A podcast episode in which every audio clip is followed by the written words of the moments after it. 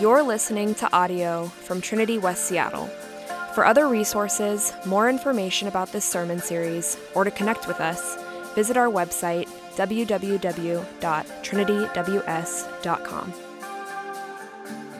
Grab your seats. I'm going to pray for us as we dig into this together.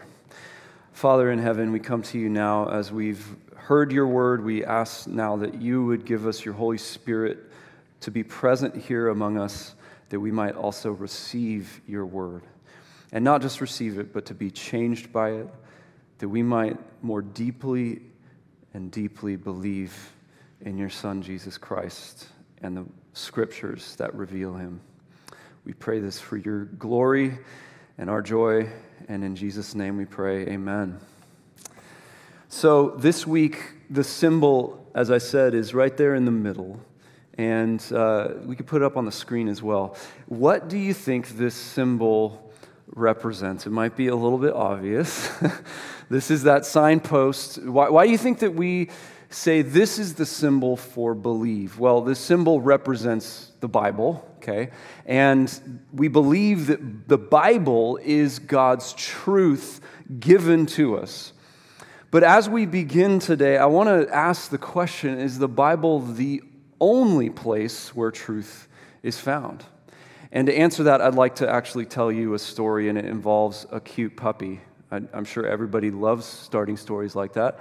This is Pip, okay?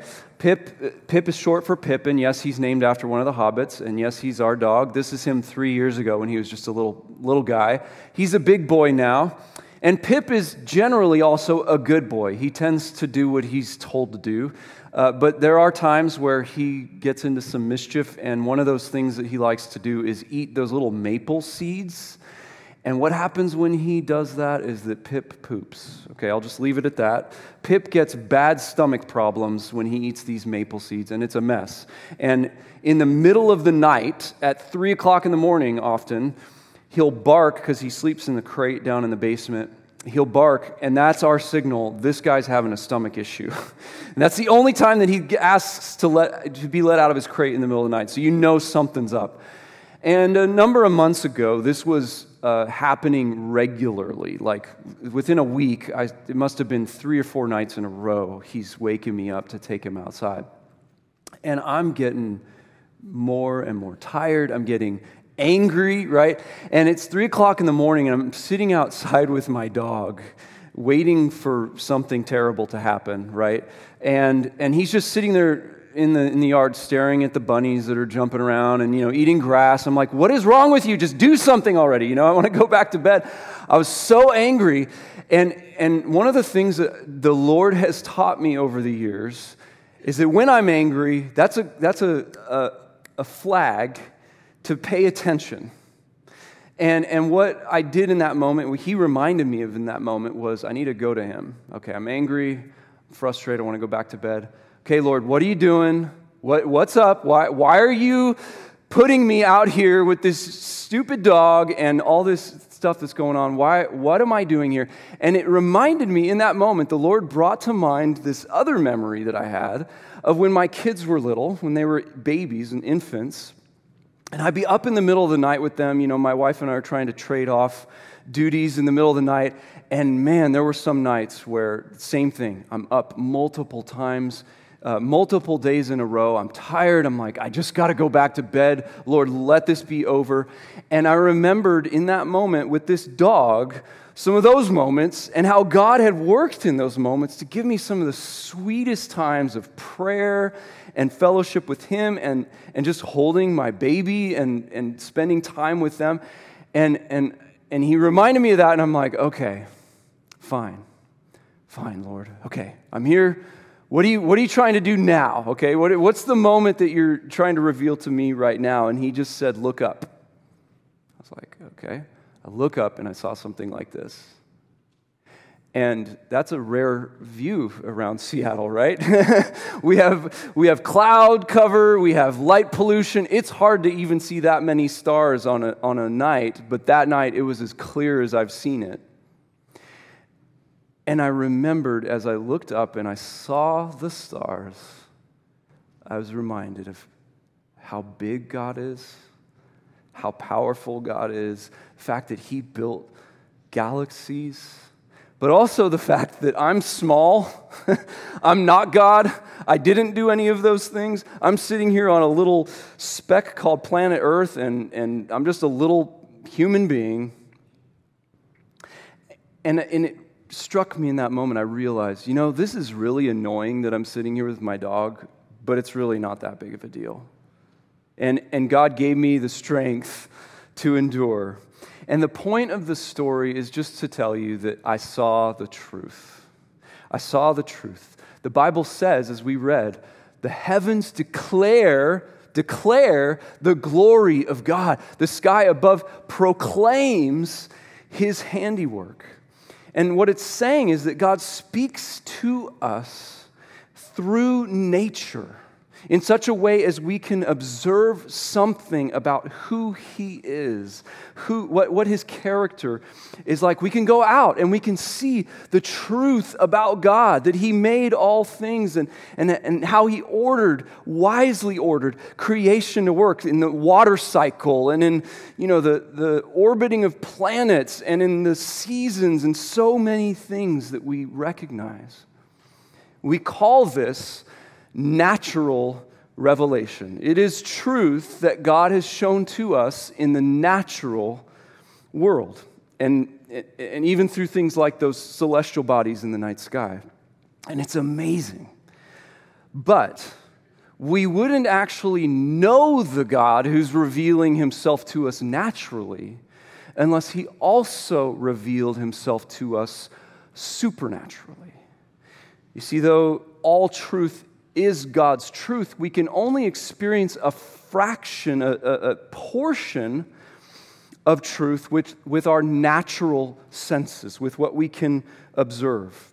The rest of what we can observe about God needs to be done by faith, with our supernatural senses, if you will. And we're going to dig into this much more deeply with the aim of building up our faith and coming to a place of believing so we have three points. God speaks to us through natural revelation, God speaks to us through supernatural revelation, and God speaks to us through Jesus Christ. So let's begin. God speaks to us through natural revelation. This is actually going to be found in a scripture we didn't read at the beginning. It's in Romans chapter 1 and beginning in verse 18. And if you don't have a Bible, as I mentioned last week, grab one of those in the pew back in front of you. Take it home with you. We'd love to give that to you as a gift.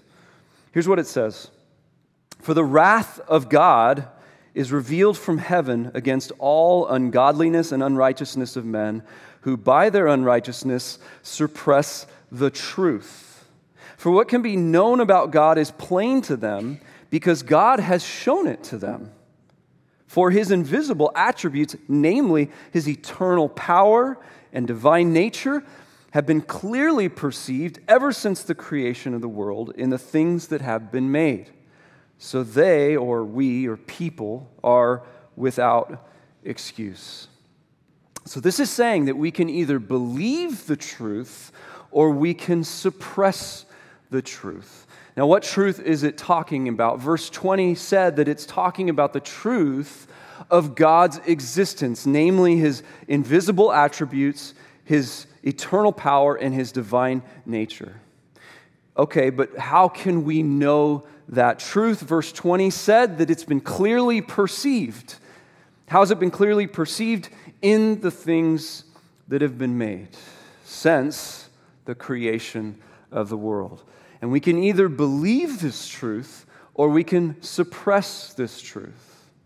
Believing this truth about God is embracing who he is it's submitting ourselves to him it's really it's living for him which can be summed up in the word worship it's worshiping him but suppressing it is burying it deep into the recesses of our hearts so we don't have to face it. So we can continue living as though God doesn't exist, as though He's not our creator, as though He doesn't have the wisdom or the authority to determine how our lives should be lived. And when we suppress the truth, this leads to what verse 18 called unrighteousness and ungodliness. It's, it's really just people not living in God's ways. Because what you believe about God determines how you choose to live. And what you suppress about God also determines how you live.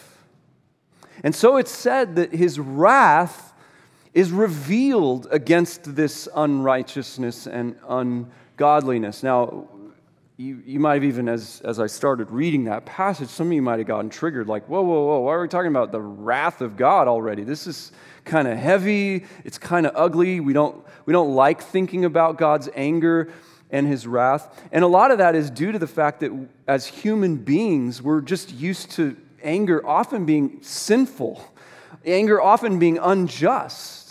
And so we don't understand how God could be loving, as we talked about last week, but also angry. But we have to remember that God never sins, and so his anger is always just, it's always right, it's always good. And so, why is God so angry about this? Let's look at that. It, it's in the remainder of that section of the paragraph. It says, in, beginning in verse 21 For although they knew God, they did not honor him as God or give thanks to him. But they became futile in their thinking, and their foolish hearts were darkened. Claiming to be wise, they became fools and exchanged the glory of the immortal God for images resembling mortal man and birds and animals and creeping things. So, this is telling us why God's so angry about this. Why? Why is he angry about humans suppressing the truth? Well, first, because he's God. He's our maker. He deserves glory and honor and thanks, as it said.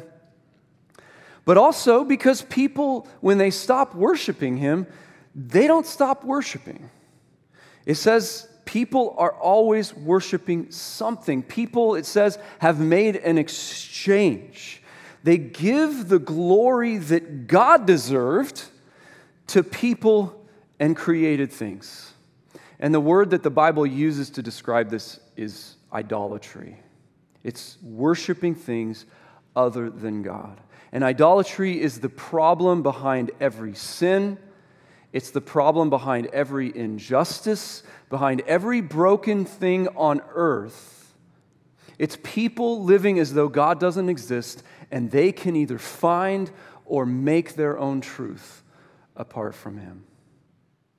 But God is also angry about this because, in the end, idolatry will destroy us. Idolatry will destroy us. It goes on to talk about that later on in this same chapter. You see, God wants good for us, right? We, we talked about that last week. God loves us.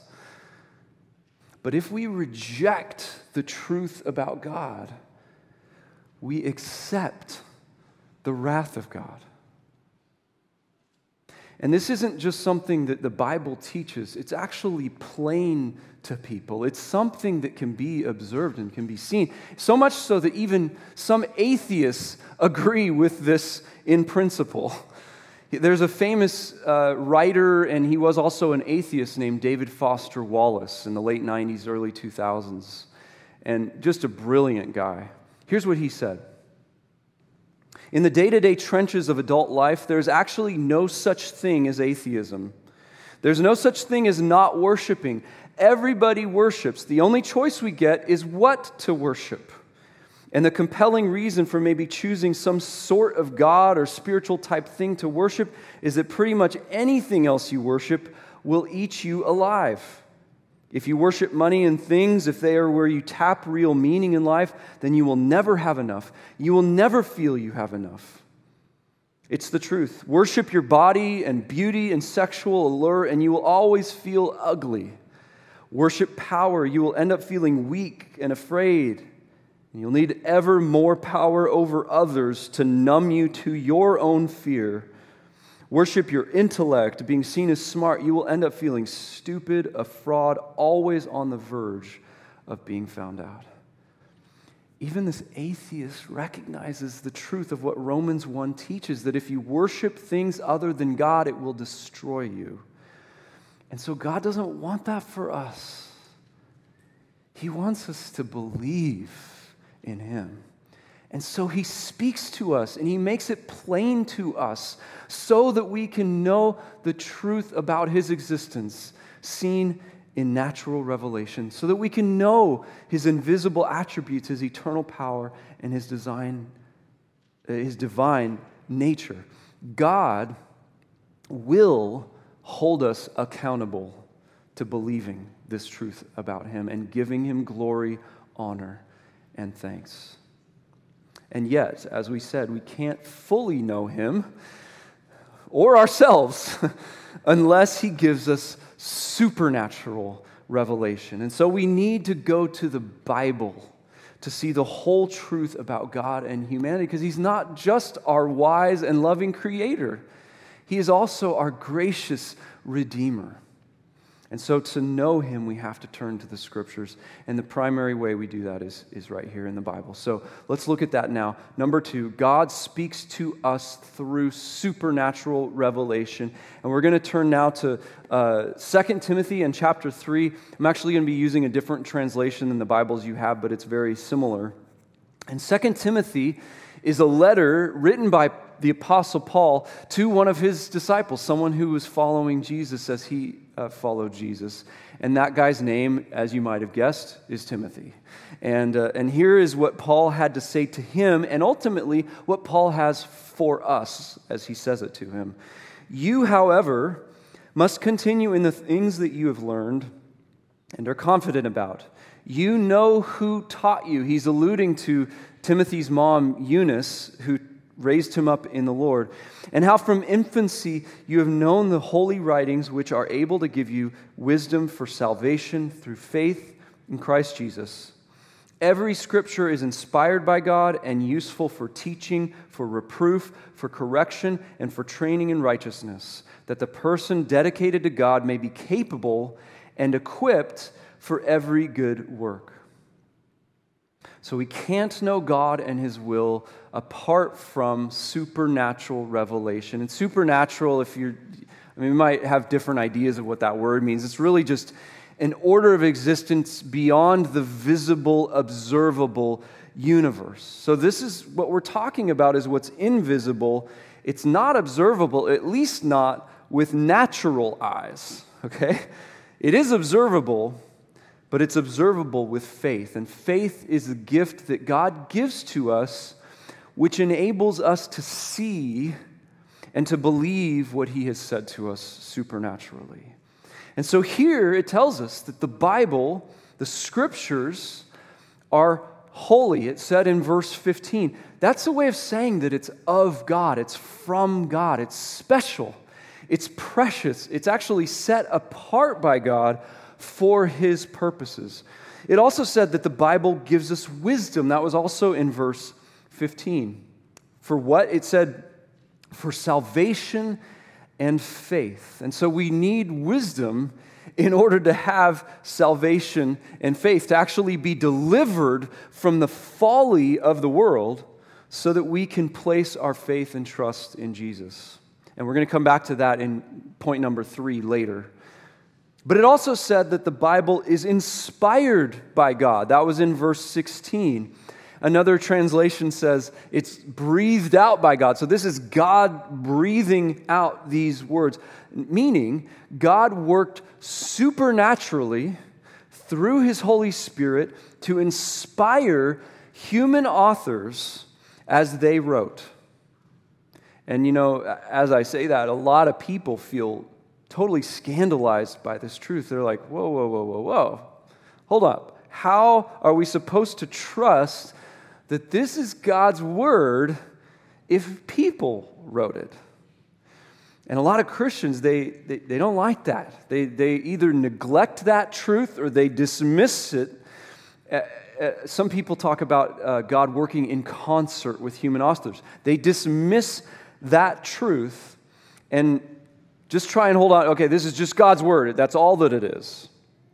There's this uh, 20th century Anglican priest who has a funny way of describing this error that people make. He says, Some people think that the Bible descended from heaven with black leather covers, complete with maps, which I think is just hilarious. This is the way that a lot of people treat the Bible. It's just like they, they, they want to believe that the only way that we can know that this is God's word to us is if somehow it, it just it fell from the sky. But the fact is, is that in an incredible, supernatural work, God used human authors carried along by His Holy Spirit to communicate His truth to us. This is amazing. This is amazing. We hear from God directly through these words that people wrote down. And therefore, the Bible, or uh, verse 16 told us that the Bible is useful. How so? Well, it said it's useful for teaching. That's so we can learn. It's useful for reproof. That means being told when we're wrong. That's correction. It's not just being told we're wrong, but being shown what's right. And training, it said, in righteousness.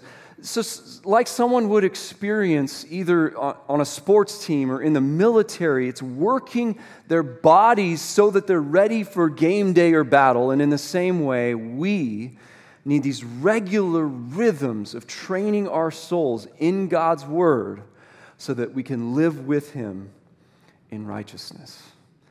And don't you, don't you want that? Don't you want to learn from God? Don't you want God to tell you when you're wrong? It's actually good. Don't you want God to lovingly correct you and train you in His ways? You see, we need this truth from Him in order to live a capable and equipped life with Him, as verse 17 says. And the good news is, is that His Word is trustworthy, it's true. We can rely on it, we can believe it, we can live by it. And some of you guys are like, Yeah, you're preaching the choir. I'm already with you, already 100% on board. You're convinced that that is true. And yet, most of us, if not all of us, from time to time, are going to struggle with doubt, won't we? Confession. Yes. All of us, if most of us, if not all of us, will struggle with doubt. And so before we move on to point number three, I want to camp out here for a little bit, okay? Uh, and I'll, I'll just warn you guys, you're used to me preaching for usually shorter amounts of time. This is probably going to be a longer one, okay? So just hang with me. I think that this is super important, and I believe that you will agree with me as, as we get into it. And I want to just talk a little bit more about how trustworthy God's word is so that we can believe it. And I want to do it beginning with a story. I, uh, some of you guys know that I'm in seminary right now. And. Uh, a couple years ago, I took a Greek class.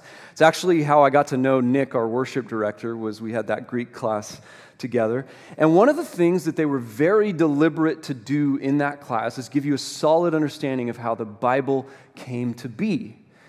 You know, how the books were selected, but also the process that it's taken from those original manuscripts that were written to how many copies we've found of those original manuscripts, or sorry, not originals, but copies of the manuscripts, and then also how many differences there are among all of those copies. And they tell this to you, and I, I think it's super helpful. And it was helpful to me because honestly, I was living functionally with that kind of Bible come down from the sky view of the Bible. Not that I actually believe that. I don't know that anybody actually believes that, but uh, that that was functionally how I viewed the Bible. I just didn't know about all the difficulties that there are in translating from one language to another. I didn't know that there are literally thousands and thousands and thousands of copies of the different books of the New Testament from as early as the second century that scholars used to determine what was most likely original and what might have changed in some of the writings and the copies since it was originally written. And for some people, this is the point of no return in seminary. You guys might be familiar with that. A lot of people, they go to seminary, they learn all this stuff, and they're like, I can't believe this anymore, I'm out. They can't handle the truth of how this book made its way to us. And I joke that as I learned these things, I actually had to become a Christian again. Uh, and it's kind of a joke, but it's kind of also true. I, I had to reevaluate. I had to go, okay, in light of all of this new information, do I really believe this? And I, and I had to go and, and listen to the debates, the atheists and the Christians, and, and people who are looking at all the data and saying, this is the facts. This is where this book came from. Can it be trusted? And I wanted to learn and understand okay, what is everybody saying about this? And in the end, for me and for millions and millions of other Christians, we see a different side to the story than the ways that the atheists and others present it. We look at the exact same evidence and we see a different story, and that is it took a supernatural work of God for these writings to be nurtured and protected for thousands and thousands of years for them to make their way to us. And, and we can have confidence because there's so much continuity between all of those different copies and manuscripts from the oldest ones to the newest ones. There, the continuity between those copies is unparalleled in all of literature. And so we can trust it. On top of that, there is no central Christian doctrine that's actually under threat from any of those minute little differences that those copies have. And so this is important. This, this is a huge place of going, okay, this we can build upon our we can build our faith upon this. But while that is important, it's actually not the biggest reason why I trust the scriptures. The biggest reason is that the Bible's truthfulness resonates with my soul. It's just true. I can tell. It, it, makes sense out of everyday life, it makes sense out of the world. There's wisdom here. And even more than all of that, the story of Jesus is the most compelling story that I know. The person of Jesus is the most compelling person that I know. And what I'm talking about here is faith. You see, no matter what facts you go and learn about the Bible, it's going to require you faith in order to believe the Bible. Yes, we should look at the logic and reason and all of those things. They're wonderful. But faith is a supernatural gift from God. And when you have it, you're able to kind of navigate those treacherous waters of the, the, the, doubts and the difficulties that are going to naturally occur as you read this book. And you're able to do it with greater strength and with greater confidence because, see, you don't come to the Bible with the assumption that it's false. Like, oh, this thing is false. I guess I'll have to figure out if somehow I can believe it. You also don't come to the Bible neutrally when you have faith. You don't you don't kind of test it every time you read it to see if it can, uh, I guess this seems a little trustworthy this time. No, you come to it submitting yourself to its truth, just like you submit yourself to Jesus. And that takes work, it takes a lot of work. Because the Bible can be really hard to understand. Amen? it can be super hard to understand because this is a book that was written thousands of years ago by people who were in a completely different culture than we are, in a completely different place than we are. And so the journey from there to here takes work. And on top of that, not all truth is the same. And here's what, here's what I mean there's different literary styles in the Bible there's poetry, there's narrative, there's discourse, and all these things. And each of them teaches truth in a different way. I'll give you an example. The Psalms, uh, in the Psalms, God is speaking and he says, I own the cattle on a thousand hills. That's true. Does God own exactly the cattle that are on exactly 1,000 hills? No, that's not the kind of truth that that is. Another example did you guys all, when you came in here, did you greet each other with a holy kiss? I hope so, because that's what the Bible commands us to do when we come together, right? And that's a command, and it's true. But it's a harder work to take what the Bible says and to understand how to interpret and to apply these things to our lives. We can't always just take things simply at face value, it's, it's, a, it's a process. And I want to camp out here now on what I think is probably the most important example of what I'm talking about. Most important example, at least in our current day, and that is the creation account in Genesis. Okay? There are a wide range of views within Orthodox Christianity. People who say this is God's word and I'm under its authority. People who look at that and they read that passage of God's creation and they interpret it differently. There's variation in understanding. Everybody says that God is our creator, and we know that for a fact. That's, that's where there's a lot of unity. But then there's also a lot of range. And you may have heard any variety of interpretation of that passage. And maybe you're in school and you're learning about what science says about the creation of the world. And you go, okay, well, this must be true, right? And then you you learn what the Bible says about the history of the world, the creation of the world, and you go, these things can't be reconciled. The science says this, the Bible says this. Guess I'm going to have to believe science. But the wise and responsible Bible reader has to ask what exactly does the Bible teach? And is it actually in conflict with science? Some of you guys are familiar with R.C. Sproul, who's a um, theologian. He's passed now more recently. But I think he's really helpful here on this topic. And, and he addresses the issue by talking about a common hot button uh, Christian debate. And that is the, the debate of the age of the earth. Here's what he says when people ask me how old the earth is, I tell them I don't know.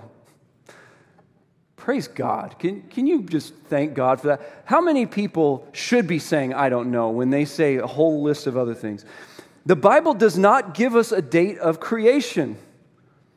I believe firmly that all truth is God's truth. And God has given not only revelation in sacred scripture, that's supernatural revelation, but also in nature, that's natural revelation historically the church has been corrected by students of natural revelation. Now, those are scientists. Whoa, what are you talking about, R.C. Sproul? You're saying the church has been corrected by scientists? He's talking about how the church had to take a second look and see if our reading of Genesis unnecessarily imposes a certain view onto the text rather than letting the text speak for itself. And he goes on to give the example of how in the 16th century, Copernicus and others, they were discovering uh, this scientific proof that the sun was at the center of our solar system. And what did Christians do? They called them heretics. They cast them out of the church. And they rejected the truth that these scientists were telling them because they were taught that the Bible says that the earth is at the center of the universe. Does it actually say that? No. No. And, and I, I could probably prove that to you by saying that no Christian on earth is trying to argue for geocentricity, right? I don't know anybody who's saying that. And we understand now that the church had misinterpreted the Bible regarding the ordering of the solar system, and we can thank those scientists for correcting our misunderstanding. The point is, is that we can learn from scientists. The Bible is not a science book.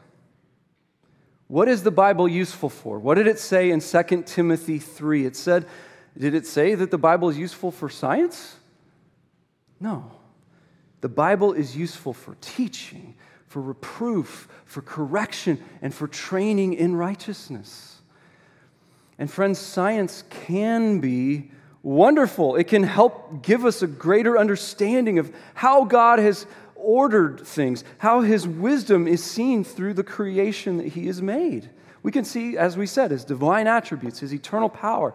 But at the same time, Science is not God breathed, it's not God inspired. Creation, nature is God breathed and God inspired.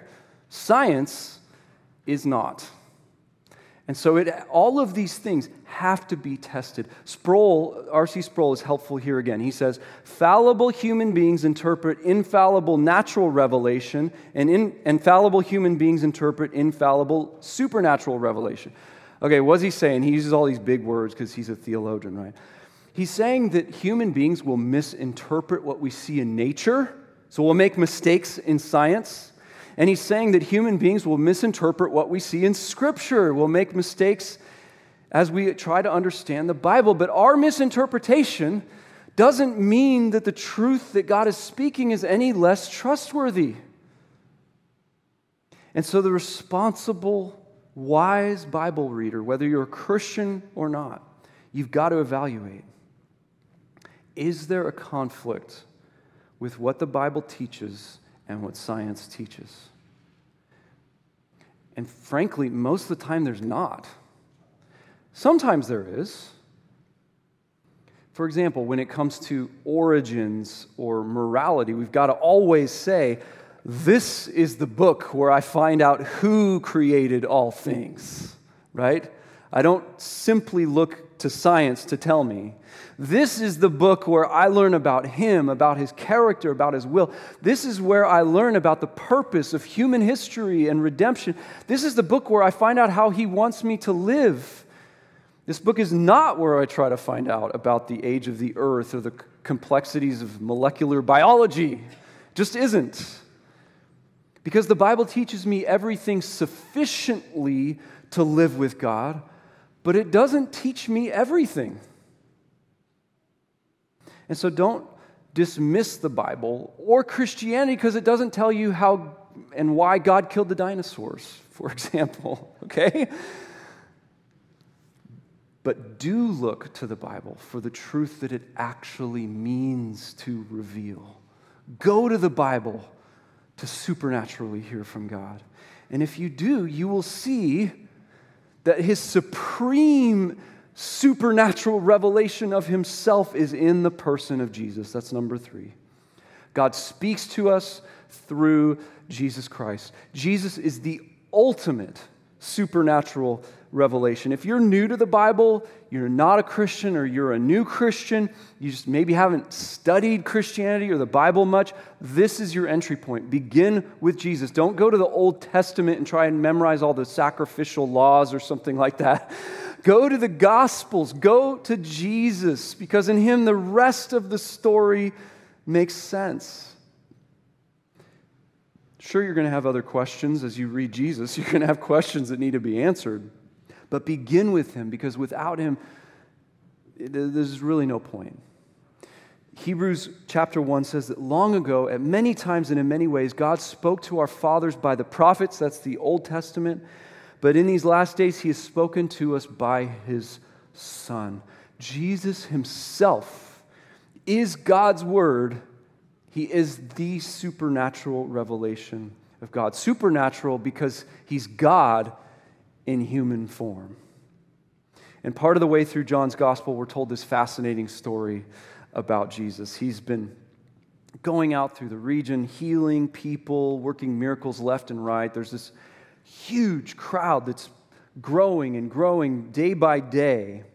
And they're following him around this region of Galilee, which is a, a lake in northern Israel.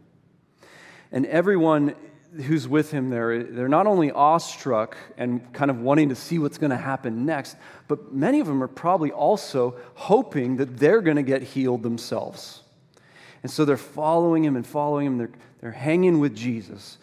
And as Jesus is teaching, this is going on for days. He's also concerned about the fact that everybody that's there with him needs to eat, right?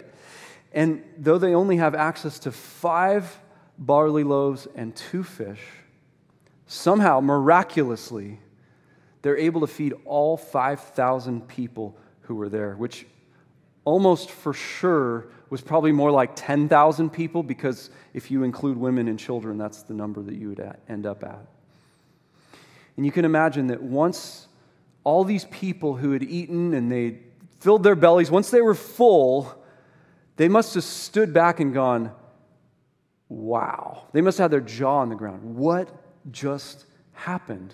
Who is this Jesus that he can work these kinds of miracles? How can I hang around with him all the time? I mean, I've got never ending supply of food, I've got all my needs taken care of, right? Everybody's thinking this, and the Bible tells us that they come together and they're, they're like, what do we got to do? We got to take him by force and make him our new king.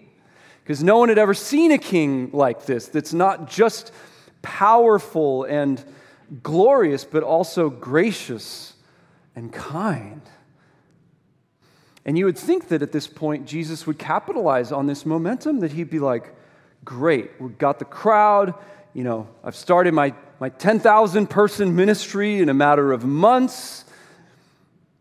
And Jesus, I mean, he has come down from heaven to earth in a sense to gather crowds, to, to establish his kingdom. So obviously, he should want to get this thing going, right? He should try and take advantage of this. This is now the time for an insurrection, right?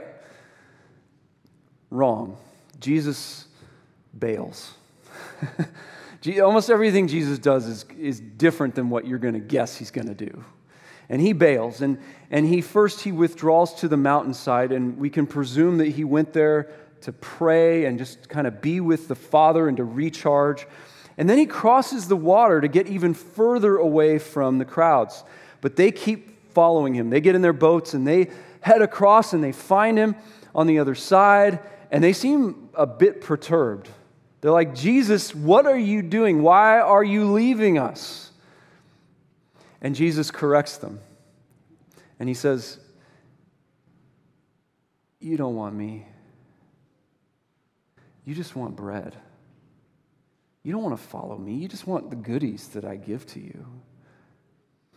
And he tries to get them to see that the miracle of him feeding them was pointing to something far more important than just bread. Was supposed to draw their attention to him as the bread of life. Jesus said to them, I am the bread of life. Whoever comes to me shall not hunger, and whoever believes in me shall never thirst. The kind of sustenance that we get from food is meant to help us see our deeper need for spiritual food, for supernatural food, for eternal food, for eternal life. That's what Jesus is saying, which is found only through believing in Him. But the crowds, they didn't like what what he was saying, of course, right? They began to grumble and say things like, hold, hold up, hold up. We know this guy. He, he grew up right around here. He's just a normal guy. We know his parents, Joseph and Mary. Why is he saying, how can he even say that he gives life and that he's come down from heaven and all these things? They just start doubting. They didn't believe him. And so Jesus does Again, what he often does, and he presses in even harder. and he takes the same words that he just said, and he basically says the exact same thing, but only with a more offensive and graphic metaphor.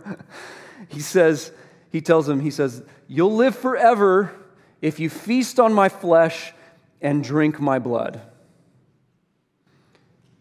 And for you guys who are Christians, you essentially practice this every week as we receive communion, but you might be able to remember a time where you heard those words and they sounded really strange to you, right? For those of you who aren't Christians, you might be hearing it a little bit like those who were there, those crowds that were around Jesus. Like, what is he, starting like a cannibalistic cult or something? What is this about? Drink his blood, eat his body. And so, what did the people do? What did the crowds do? It said, when many of his disciples heard it, they said, This is a hard saying. Who can listen to it? And after many of his disciples, after this, many of his disciples turned back and no longer walked with him. not everyone who followed Jesus followed him to the end. Some of his disciples were only there because of what Jesus did for them. They wanted those, those goodies. When the teaching got hard, they didn't believe, they left. And Jesus knew that it wasn't true discipleship if they came to him on their terms and for their ends. And so he challenges them and he draws a line and he tells them how hard it is to go all the way, to follow him all the way. But others, like Peter here, they did believe. Here's, here's what it says. So Jesus said to the twelve, Do you want to go away as well? Simon Peter answered him, Lord, to whom shall we go? You have the words of eternal life, and we have believed and have come to know that you are the Holy One of God. Some disciples stopped believing and they left, but others saw something incredible and attractive in Jesus. They saw that there was nowhere else to go. There was no other Messiah. There was no other Savior. There was no other King. There was no other place where eternal life could be found.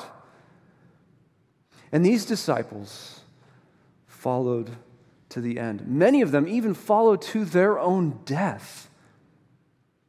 And you see, this is the call of Jesus' disciples to believe in him. To believe in him as the person who reveals truth to us, who reveals to us the true nature of God, and to believe in him as the very word of God. And so the big idea is God has spoken to us. So we believe God's truth and we share God's truth with others. We believe it. We see it with faith. We live under the authority of His Word, and we get to enjoy all of its benefits, the wisdom and its usefulness.